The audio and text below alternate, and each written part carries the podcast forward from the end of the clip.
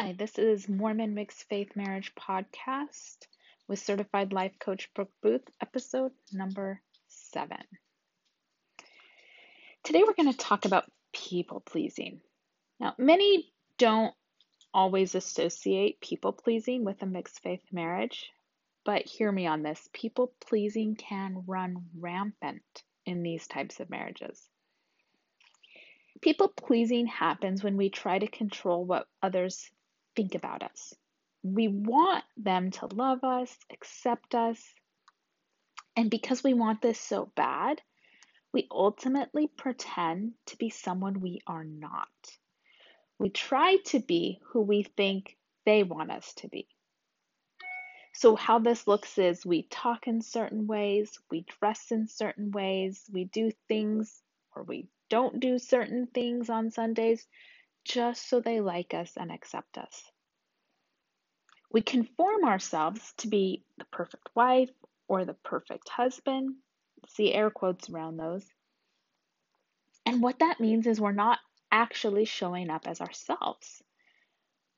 So when they don't appreciate us, when we're being perfect, you know, quote unquote perfect, and they don't appreciate us and all that we do to make them happy, we can get resentful. You know, it might sound like, after all I do for you, or after all I do for this family, or for this marriage. People pleasing is actually a form of lying. Think about it. We're not being honest with our spouse about who we are and what we want. We're not being honest with ourselves about who we are and what we want. Here are a few examples. I'll go to church with you if that is what you want when underneath you really don't want to go. Or I'll go to your new church if that is what you want, when underneath you really don't want to go. I won't tell them my beliefs because it will upset my spouse. And we sometimes do this even at the expense of our own personal integrity as a parent, and it can be so painful and cause resentment. It may look like this I won't wear that, my spouse would not approve. Or I really want to, and fill in the blank here drink coffee, wear tank tops, go to the temple, have the missionaries over for dinner. But I won't because it will upset my spouse. Now, it's okay to do something you don't want to do for your spouse. That can be a beautiful thing. But I want you to pause and consider are you doing it so they will like you? Or are you doing it as a gift of love? There can be a fine line between the two. One causes resentment and one does not. One is honest and one is not. Just like I was saying earlier, resentment can be the consequence of people pleasing, and honesty is the antidote. An interesting question to pose is what would happen if you just decided to show up as yourself. Sometimes we think it would mean we would be bad, like we would be mean or lazy, selfish. Is that really true? If we stop trying to be what we think others want us to be, do you know what it means? It means we'll be ourselves. Period. That's it. When we show up as ourselves, we give our spouse the opportunity to have a relationship with with us, with the real person, not the pretend person. When we show up as ourselves, we don't have to pretend to like something or someone. We don't have to put on an act. We don't have to fit and twist ourselves into positions that don't fit us. I tell my clients all the time that they can have a pretend relationship with their spouse, or they can have a real one. The pretend version of themselves can have a relationship with their spouse, or the real version of themselves can have that relationship. I believe the real version of you and the real version of me is the most attractive and the most interesting part of us. I believe that's the part of us that our spouse fell in love with in the first place. I believe that real version of ourselves is the best current version of ourselves. So when we show up as ourselves, guess what happens? We learn the truth about ourselves. And more importantly, maybe the truth about those close to us. It can be so scary to learn the truth about those close to us. And it can be very valuable information. Now, most people, truly, most people will love, love, love the real version of you. When they calm down and really know that part of you, they'll love it because it's the true, authentic part of you. Now, sometimes others, including your spouse, may not like that real version of you at the end of the day. Can you handle that? If others can't handle the real you, that is not your problem. That is their problem. And I don't mean this callously or flippantly. That is a problem with their ability to love you, not your lovableness. Everybody, every, every, everybody is 100% lovable. Everybody really is.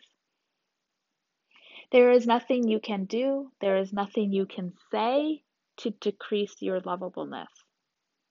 So if others don't approve of the real you or don't want to love the real you, that is their issue. Their ability to love you has been compromised, not your lovableness. Another really important question to consider is do you like you? Do you love you? It can be really interesting for those of us that are people pleasers to consider your ability to love you. Often, people pleasers seek external validation because they're not giving it to themselves. Are you accepting and loving you? Learning to really love yourself, like faith transition and all, is a huge step toward greater honesty and therefore greater intimacy with your spouse.